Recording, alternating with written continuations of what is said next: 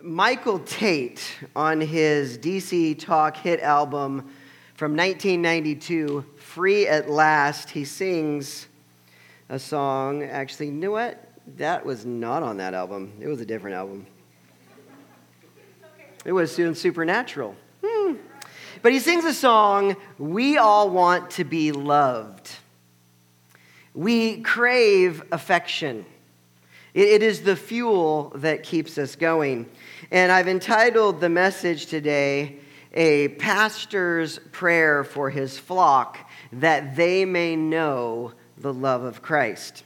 I was joking with Scotty and Kelly this morning. Yeah, this is one of those Jesus loves you sermons. And but you know, as children, we sing, Jesus loves me, this I know. And I'd ask you as an adult, as a Christian, and this is a sermon focused on Christians. So, like, if you're not a Christian and you're here this morning, we're super glad you're here, but you kind of are listening in on someone else's news here. But I'd ask you as an adult, do you really know that Jesus loves you? Are you certain that Jesus loves you? Ephesians is a generic epistle. It was written to multiple churches. We know it was read in the Ephesian church, it was read in the Laodicean church, it, was probably read in all of Asia Minor to all those churches. And so it is the most directly applicable book in the Bible to our lives. And with that said, I'm going to approach the text today as if it was the letter of Paul to the church of Santa Rosa, or more specifically, the letter of Paul to us here at Redemption Hill. And Paul prays that we would know the love of Christ. Please stand for a responsive reading. I will be the leader and you the congregation. What who does Paul pray to?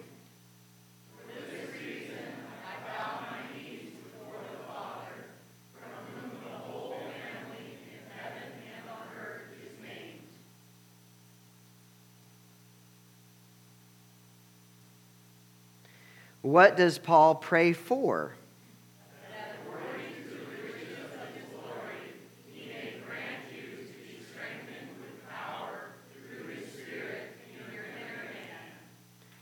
Where does Christ dwell? So that Christ may dwell in your hearts through faith, that you, being rooted and grounded in love.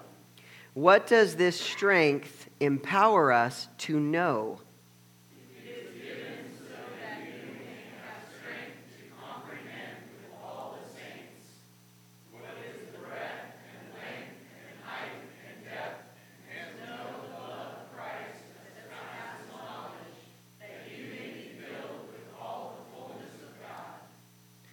In Paul's prayer of praise, what does he say our God is capable of?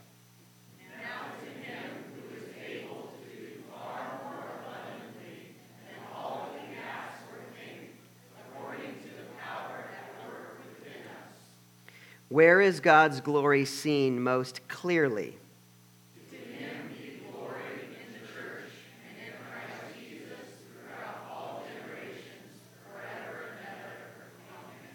You may be seated.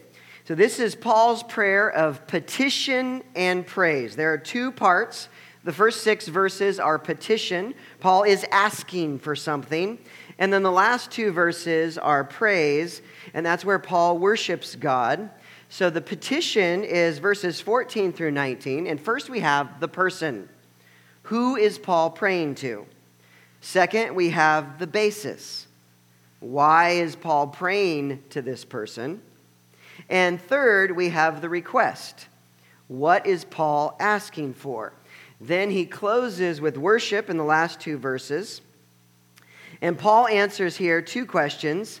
Number one, how does God amaze us? And two, where do we see God's glory most clearly? So let's jump in. And I, keep in mind that a prayer is like a letter. It has a from and a to. And this, pair, this prayer is from Paul and it's to a person. So, number one is the person, and the person is the Father. Who is Paul praying to? The Father. When Jesus teaches us to pray in Matthew chapter 6, he begins, Our Father who art in heaven. And yes, you can pray to the Son and you can pray to the Holy Spirit, for they too are God. However, in Scripture, we have zero examples of praying to men. That is a blessing reserved for deity. You see no examples of praying to men, whether they are dead or alive. You see no examples of praying to Mary or to the saints. We pray to God, and primarily we pray to the first person of the Trinity, our Heavenly Father, who, as Jesus said in Matthew 7, verse 11, loves to give good gifts to his children. So Paul begins his prayer, verse 14 For this reason I bow my knees before the Father. For this reason. For, for what reason? And there's a question here. When you're trying to find the reason that Paul's talking about, do you go backwards or forwards?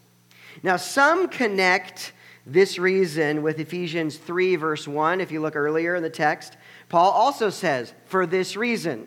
And some people say, Paul said, for this reason, and then he kind of kind of had a tangent. He went on and he's like, okay, I got to get back to my reason. And he comes back in verse 14. So maybe we should look back to earlier in chapter 3 or even in chapter 2. At the end of chapter 2, Kellen Eddy taught us that God has removed the dividing wall of hostility between Jew and Gentile. Like Ronald Reagan said to Gorbachev, so the Father said to the Son, Mr. Jesus, tear down that wall. Kelly Hubley was telling me today that that statement wasn't even in Reagan's notes. Like he just felt like he had to say it.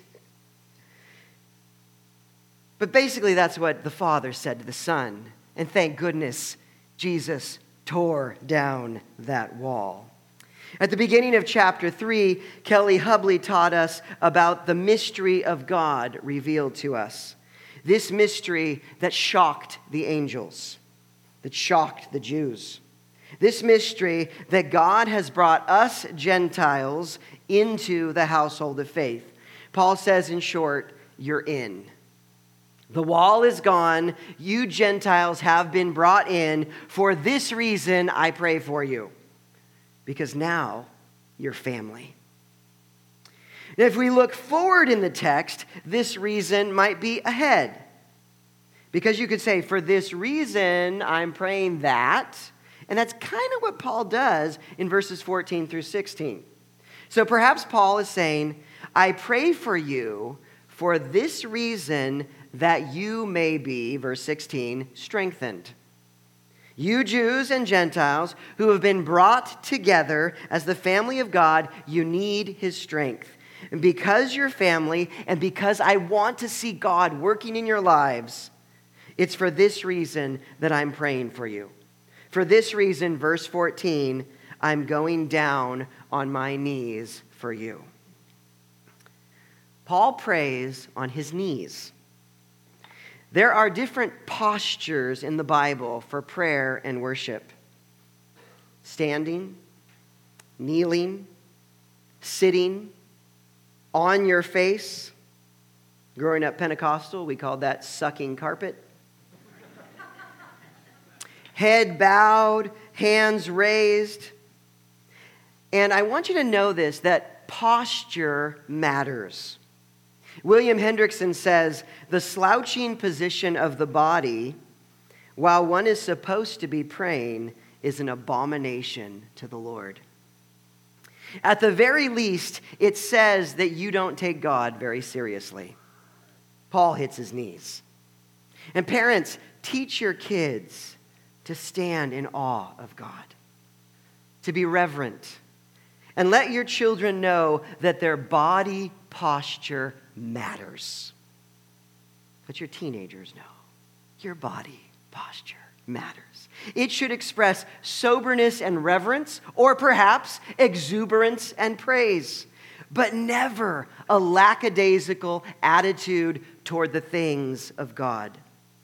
Pay attention to your posture when you approach God.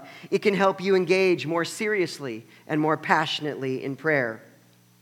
Now, Jews didn't usually pray on their knees, usually they prayed standing. But Paul is lowering himself. He's humbling himself before God as if to say, I can't do this. God, these Christians are weak. They need strength, and I can't give it to them. Only you can. So I'm going to the Father, verse 15, from whom every family in heaven and on earth is named. Now, this is a tough verse. Every family in heaven and every family on earth. Some have speculated that Paul here is referring to people families on earth and angel families in heaven. The Greek has a play on words here. Father is the word patera. If you're taking notes, you might want to write this down. Father is patera, and family is patria. So Paul is saying, I'm praying to the patera from whom the patria is named. The Bible is very patriarchal or patriarchal. Over and over, it speaks of male headship and male leadership in the family, in the temple, in the church, in the nation. Like it or not, it is all over the Bible. And in Scripture, when you see genealogies, you see the word begat. So and so begat so and so. And in these verses, for the most part, the women are not mentioned. Now, we know that all this begetting could not have happened without the ladies. But when Scripture speaks of families and the heads of families, it speaks of the patera, of the fathers. And there's a truth here that families are started by men. A man pursues a wife he marries her and he begins a family. And he's responsible for that family. Fathers lead into family. Elisabeth Elliot is famous for saying, if he won't lead into marriage, then he won't lead in marriage. And the first father to lead the world into family is our Heavenly Father, who is the patera of the Trinity and from whom every patera ever to exist received his title. Or as Paul says, from whom every family is named. So, dads, we have a high calling. We are named Father after our Heavenly Father. And we are called to walk in his footsteps and lead our families. And I think the reason why God created the role of father on earth was so that we could understand the role of our Heavenly Father. Now, this phrase could be translated as every family or as the whole family.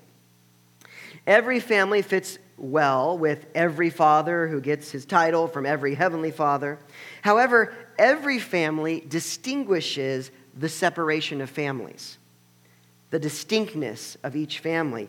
And I don't think that fits the context really well because we're talking about Jews and Gentiles coming together as one family, as one patria. William Hendriksen argues that a better translation is the whole family in heaven and on earth. And I think that'll make a little more sense to you. So there are Jewish and Gentile saints on earth, and there are Jewish and Gentile saints in heaven. 2 Corinthians 5 8, absence from the body is presence with the Lord. But all of this family, whether Jew or Gentile, whether on earth or in heaven, all of them make up one patria, the family of God. And this entire family looks up to its patera, our beloved heavenly Father. So, first, the person to whom the prayer is directed is the Father. And number two, we have the basis of the prayer, which is the Father's abundance. Why am I going to the Father? Because He has the resources. If you remember on Saturday morning when you were a kid, you heard that magical sound.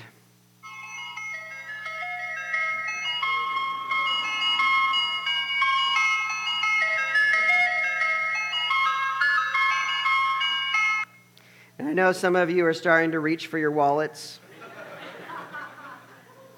Some of you are salivating because that is the sound of the playing that familiar melody, Turkey in the Straw. And as a kid, you heard that sound, and all of a sudden, you had a need. You needed resources.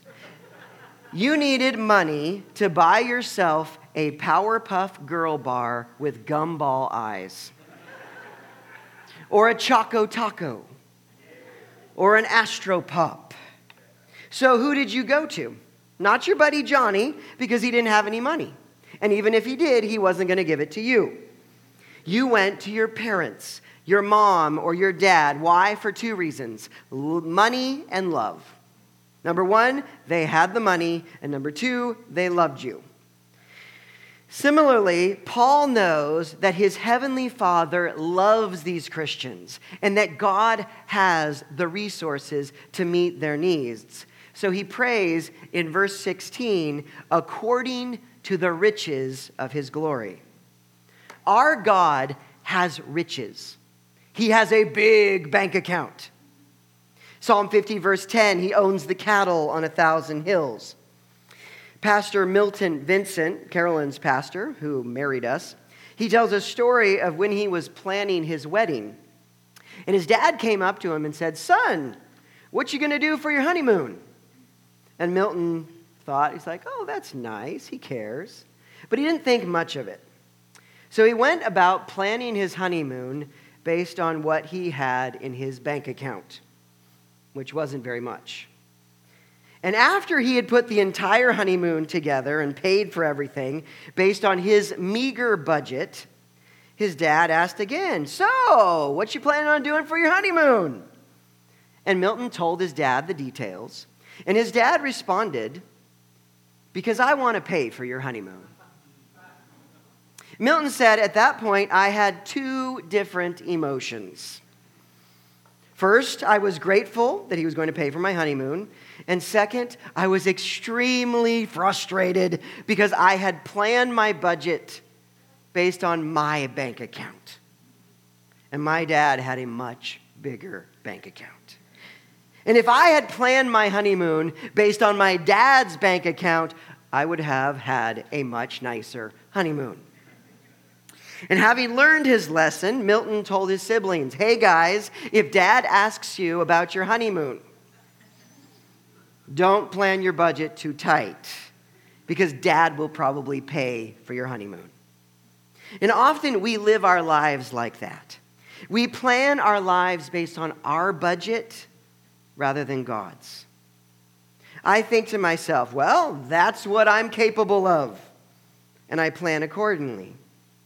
But Paul here is saying, God, out of your abundant riches, please meet this need.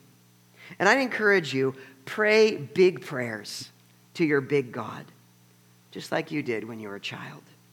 Paul speaks to the Father, and based on the Father's abundance, he makes a request. And that request is for strength, specifically in your inner being. And it's good to pray for physical needs, for health problems, for financial struggles. But when you look at Paul's prayers, the lion's share is focused on the hearts of the saints and their spiritual growth. I know I personally tend to focus my prayers more on the outer man, and I need to focus more on the inner man. So Paul says, I'm going to God on behalf of this spiritual family. I'm praying, verse 16, that according to the riches of his glory, he may grant you to be strengthened with power through his spirit in your inner being. Or literally, your inner man. And you'll see that there's power words all over this text strengthened, power, ability. What is it that keeps Paul on his knees? Paul is saying, Do you want to know why I'm praying? Why I'm on my knees? It's for you.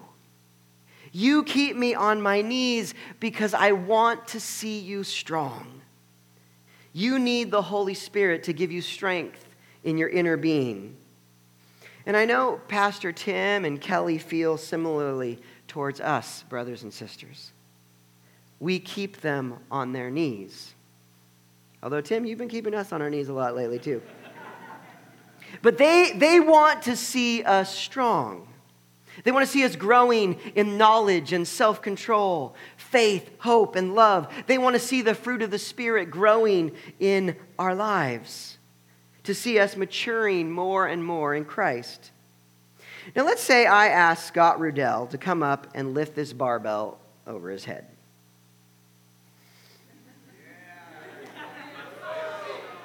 We, may, we might end up in the hospital, actually. I actually tried this morning. it didn't work.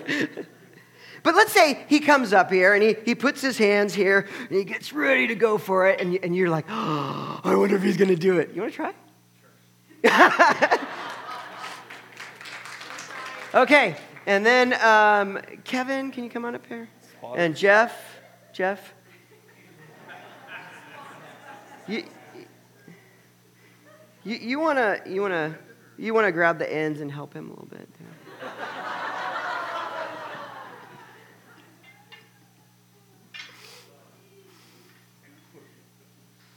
Oh!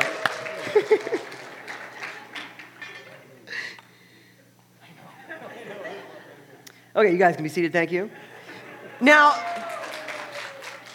the fact that I asked Kevin and Jeff to help implies something.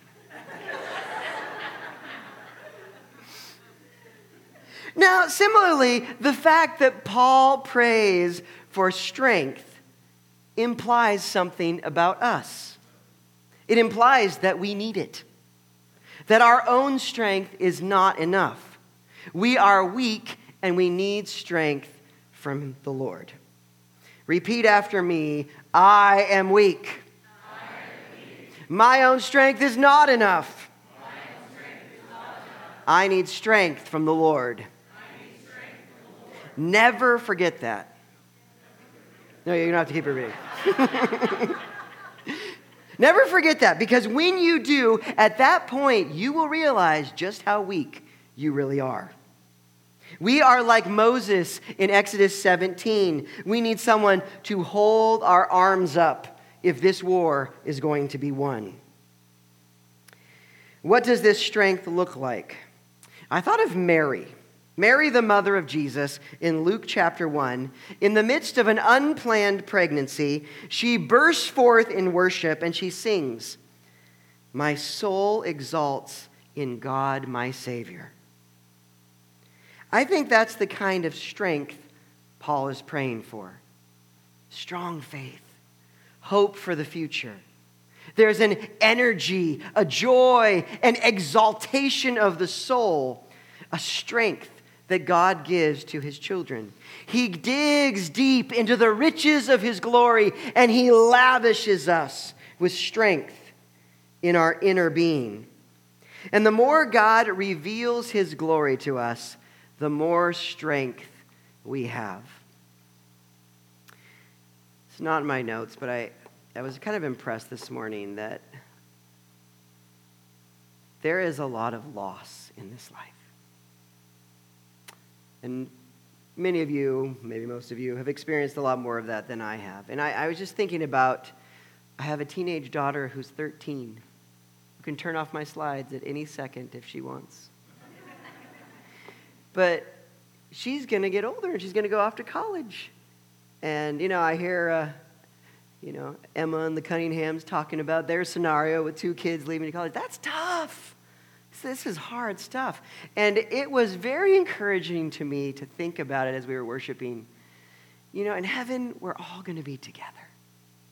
The ones who are here, the ones who have left, the ones who have gone on to glory, we will all be together. And so we can know that this time, these times of separation are temporary.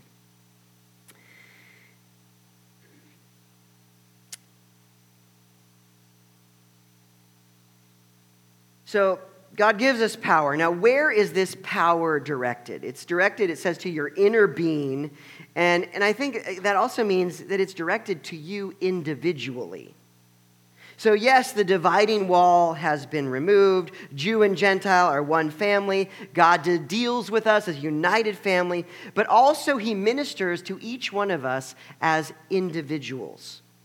And, you know, there are lots of passages in the Bible about God establishing or strengthening His church. But this verse focuses on the individual believer being strengthened in his inner being. God cares about you personally, and I think you need to know that. So, Paul, filled with the Spirit of God, he's led to pray not just for the church as a whole, but for you personally, that you would be strengthened in your inner being. And why does God, why does God or why does Paul care so much about strength? Why is strength so important? Well, a few reasons. First, it is to the benefit of the believer. Paul wants to see us living in the blessing of the Lord, experiencing joy and progress, tasting the goodness of God, and enjoying that exhilaration like Mary enjoyed in her worship. Second, it's for the benefit of the church. An effective, healthy church requires mature, strong Christians. And when people come to Christ, we are called to teach and to train them for godliness. Jesus doesn't say, go into all the world and make baby Christians. No, he says, make disciples. Why? Because weak Christians are dangerous. A church filled with immature believers is not a safe place to be. Weak Christians are dangerous to themselves, to others, and to the honor of God. And if you are one of those weak Christians, you probably haven't been getting the discipleship that you need. And I'd ask you a few questions. How regularly are you in the Word? It's your food. How often do you show up to church? Are you in one of our discipleship groups? Do you have a mentor? That you meet with regularly, someone who really knows you and what's going on in your heart, who knows what sins you struggle with, someone whom you will listen to when they counsel you or rebuke you. If you need help with that, I'm really good at getting rebuked. and we have a lot of strong, godly men and women here at Redemption Hill. I love that about our church. And if you need a mentor, let us hook you up.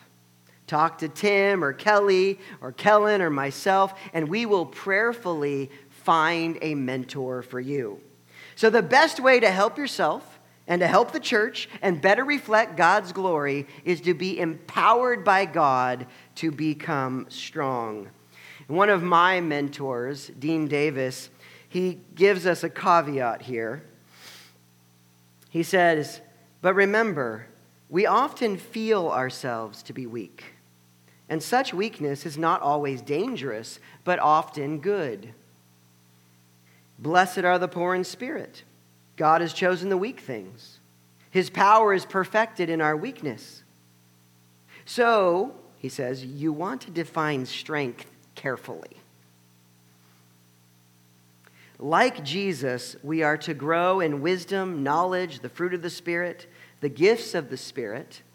But as we do, we also grow in a sense of our native powerlessness or weakness, which in turn casts us upon the Lord for daily infusions of his strength in these areas.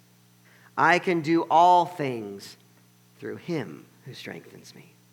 I am weak, he is strong. My strength comes from him. And notice that the strength that God gives you is never meant to wean you from needing to depend on him on a daily basis. In ourselves, we are always weak, and we will always be needing the Lord's strength. What is strength?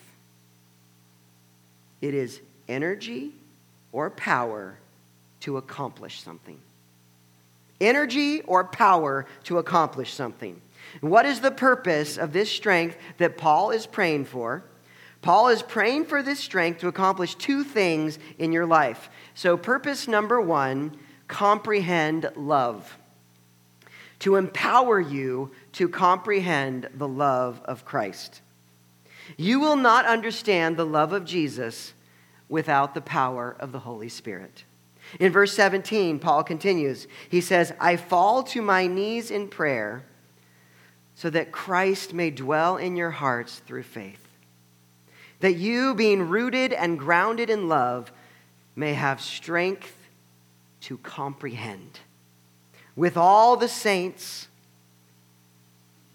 what is the breadth and length and height and depth, and to know the love of Christ that surpasses knowledge. So, the purpose of this strength is to comprehend love, namely the love of Christ. It's interesting, we can hear about the grace of God and the kindness of our Savior and just not get it. It doesn't make sense. We don't understand it. It's not real to us until God gives us strength to comprehend it. As a public school teacher, I remembered teaching reading comprehension. And there were some kids that just got it, usually the girls. They didn't need all of my powerful reading comprehension strategies that were proudly posted on the wall of my classroom. They just naturally focused on the meaning of the content, they understood it, and they remembered the story. The boys, on the other hand, needed a miracle. They needed help. It was as if their brains were so focused on the sounds and the words without comprehending the meaning. And I had to strengthen those boys with the power of my reading comprehension strategies, or they just weren't going to get it. Similarly, we hear the gospel and we don't get it. We need the power of the Holy Spirit for love comprehension. I could have titled the sermon today, Love Comprehension. Think about it. How many times did you need to hear about Christ crucified before the lights came on for you. We need God to strengthen us so that we understand the, the, gospel, so we truly understand the love of Christ, and so that it becomes real to us. That's the kind of strength I want for you because when you comprehend his love, everything will change for you. When someone loves you, everything changes. It's like seeing the world through rose colored glasses. Everything you see has the tint of the love of Jesus. May you know that Jesus loves you and that his love is unshakable. It never wavered, even during the darkest moments of your sin. Jesus continued to love you when you blew it, when you lied when you failed as a parent, when you were looking at pornography, when you had an abortion, when you committed adultery. Through it all, he never stopped loving you. Now, some of you are thinking, ah, I thought we were all in a clean, this is a clean, tidy bunch here at Redemption Hill. We're not. We are a motley crew of wicked sinners who have been saved by grace. You will fit right in. Jesus went to the cross for you knowing it all. He still chose to die for you knowing every sin that you would ever commit. He shed his blood for those very sins because he loves you. And I think some of you, when you tell someone Jesus loves you, you believe it with all your heart. But when you think about Jesus loving you, you struggle. And I want you to leave today knowing that he loves you. What'd you say it? Jesus loves me. Jesus loves me. This I know. For the Bible. Tells me so. I told you it was going to be a Jesus loves you sermon. So, and my question is do you believe that? Because the text, verse 17, says that this happens through faith. Paul prays that Christ may dwell in your hearts through faith. Believing God and his promises is the action that opens the door to Jesus so that he can dwell in us, so that his love can be real to us. I want this for you. I want this for me too. I want Jesus to walk boldly across the threshold of my heart. I want him to invade my life. I don't want him to tiptoe in like some shy guest who's wondering whether he's welcome or not, who doesn't want to impose, but I want to, him to come in like a tidal wave that floods every cubic millimeter of the house. It fills the house from floor to ceiling. It bursts the windows and gets the neighbors wet. May you open yourself up fully to Jesus Christ. May you open every door to him the front door, the back door, the door to every room and every closet and every drawer. May you open the garage door and every window. Do not put up sandbags to block the flow of the love of Christ in your life. But open yourself up so that he might fully dwell in you through faith.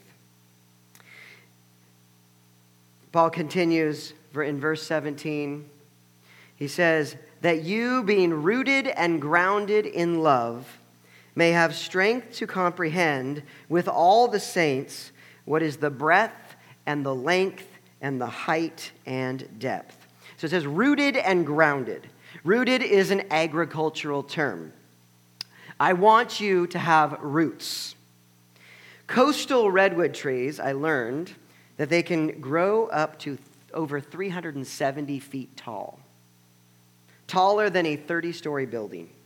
They can have a diameter of over 20 feet, but they don't have very deep roots. Often they only go down about three feet deep. But they can extend out for over 50 feet in every direction. So when you plant a redwood in your backyard, beware. A lone redwood tree, all by itself, can fall over very easily. And that's why these trees are usually found in redwood groves. They stay close together, their roots intertwine, and they stay strong. Now, doesn't that sound similar to the church? When we are living in intimate fellowship with our brothers and sisters in Christ, we stay strong. We are rooted and we're grounded. Now, that is an architectural term. A building that is connected well to the ground is grounded, and it will stay strong through a storm. It's built on the rock. We are grounded in the scriptures and the gospel. We are grounded in the love of Christ. And the more real these truths are to us, the stronger we are. People that are rooted and grounded are people that know that they are loved people that are living a spiritually and emotionally healthy life in the context of a loving community that is being built on God's word and saturated with the love of Christ. So, Paul prays, verse 18, that we would experience this love with all the saints. Now, notice this strength does not come from eating your fruits and vegetables or going to the gym or getting to bed by 9:30 p.m. every night. This strength that we enjoy in the context of community, it's interesting, it leads us to knowing, to really knowing and enjoying the love of Christ. Verse 18, Oh, that you may have strength to comprehend with all the saints what is the breadth and length and height and depth, and to know the love of Christ that surpasses knowledge now, the phrase breadth, length, height, and depth, according to the ESV Study Bible, expresses the immeasurable dimensions of God's riches in Christ. The children sing, The love of God is so wonderful. It's so high, we can't get over it. It's so low, we can't get under it. It's so wide, we can't get around it. Paul says it this way in Romans chapter 9 who shall separate us from the love of Christ? For I am sure that neither death, nor life, nor angels, nor rulers, nor anything, nor things present, nor things to come, nor powers, nor height, nor depth, nor anything else in all creation will be able to separate us from the love of God in Christ Jesus our Lord. That's Paul's way of saying nothing. Who shall separate us from the love of Christ? Nothing and no one, not even you yourself. Turn in your Bibles to 1 Corinthians 13. This is affectionately known as the love chapter. And oh, that we would know the love of Christ. So, can I tell you more about it in hopes that it will become real to you? 1 Corinthians 13 tells us that love, and thus the love of Jesus, is patient and kind. Verse 4. It is not arrogant or rude. But Jesus is humble and polite. He is self sacrificing. I think we're continuing verse 5. It does not insist on its own way, it is not irritable or resentful, but it's kind and forgiving. It does not rejoice at wrongdoing, verse 6, but rejoices with the truth. Jesus hates evil, he loves the truth, and he gives. He gives and gives and gives and keeps on giving. He never says, I've had enough of you. Verse 7 Love bears all things, believes all things, hopes all things, endures all things. The love of Christ is the most powerful force in the universe. Verse 13 So now faith, hope, and love abide, these three, but the greatest of these is love. Love and horror hold hands at the cross of Christ. John 15, 13, Jesus says, Greater love has no man than this, that he lay down his life for his friends. And maybe you struggle with believing that Jesus loves you. And I want to encourage you to look to the cross. Because at the cross, Jesus proved his love. And notice that the cross is like a sword. I encourage you to grab that cross like a sword and run your doubts through with that powerful weapon. This is the love of Christ that I want you to taste, to enjoy, to drink deep of until you are completely satisfied and filled. So, purpose number one so, God gives us strength. Purpose number one, that we would comprehend the love of Christ. And purpose number two is fullness. This strength is meant to fill you with the fullness of God. Verse 19, that you may be filled with all the fullness of God.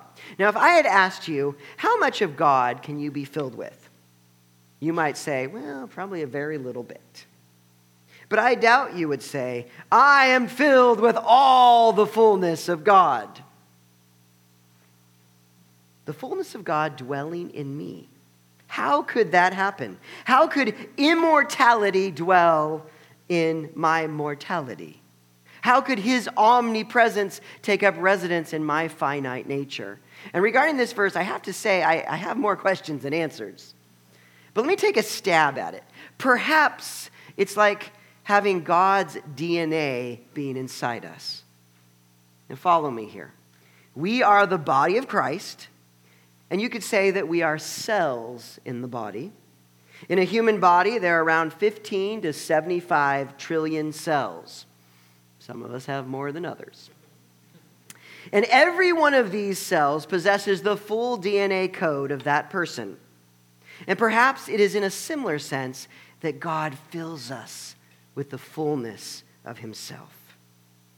He puts his DNA inside us. 1 Corinthians 2:16 says, We have the mind of Christ. Stealing from Johannes Kepler, we think God's thoughts after him.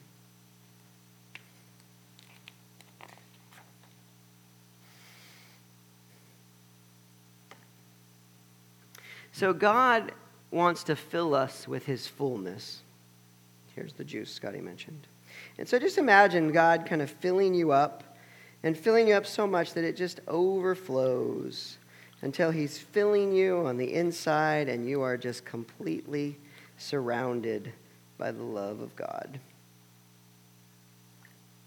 You won't be completely surrounded because I don't want to get water on the stage. So Paul prays this, and then he ends his prayer with worship. So we have the praise section. And Paul closes the chapter by pointing out three aspects of the glory of God. And it's like he's holding up a diamond for us to look at. He wants us to see its brilliance from three different angles. Yeah, I know it's not a diamond, but it's close. So we see God's glory in his ability, his church, and his son. And Paul begins by worshiping God for his ability. Number one, you're a God whose ability blows us away. Verse 20, now to him who is able to do far more abundantly than all that we ask or think, according to the power at work within us. Behold the great ability of your God to blow your mind and to do more than you ever thought possible. I actually think of this verse before pretty much any sermon I preach. I pray, God, I don't want what I can accomplish because I know that's not very much.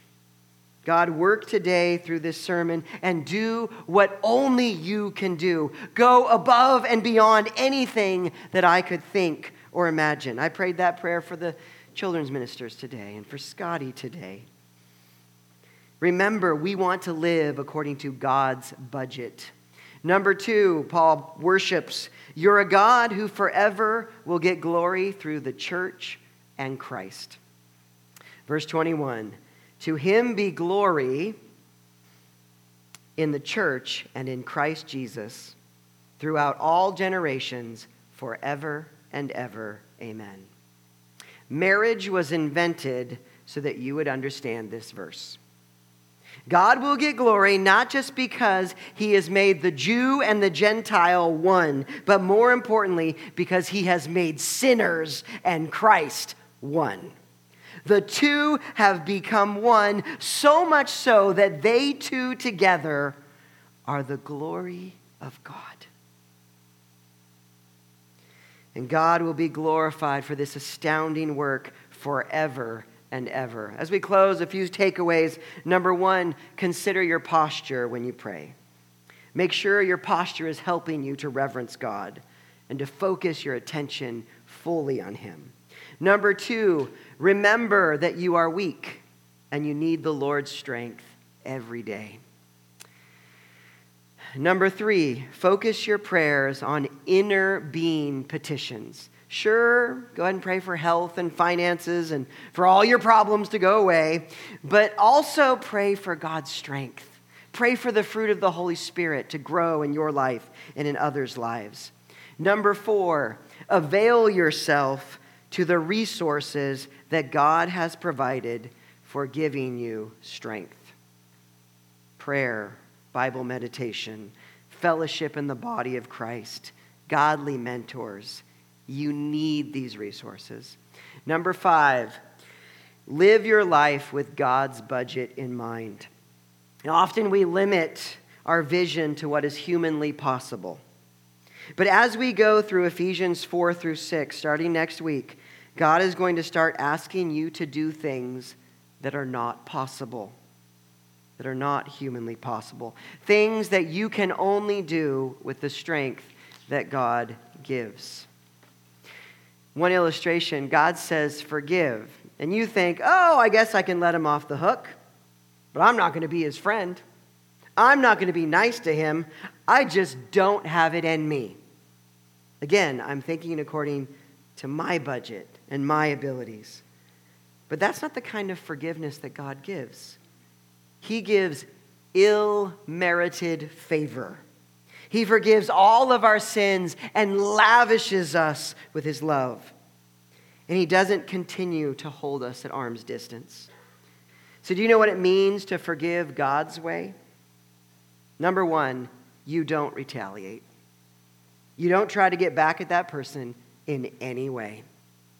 Number two, you pray for that person. You ask God to help them and to bless them.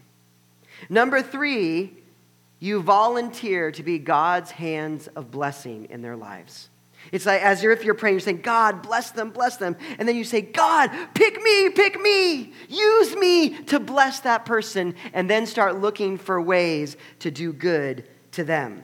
And you might say, but I can't do that. And that's right. God's budget, not yours. You're going to need God's strength to do God's will. And number six, rejoice that God's glory is wrapped up in your good. God gets glory through the body of Christ, with Christ as the head and us as the body. So, we are so united with Jesus that the blessings that fall on him fall on us as well, so that you can trust that the love of Christ will never fail you. God is glorified forever and ever. Amen. And you are loved forever and ever. Amen.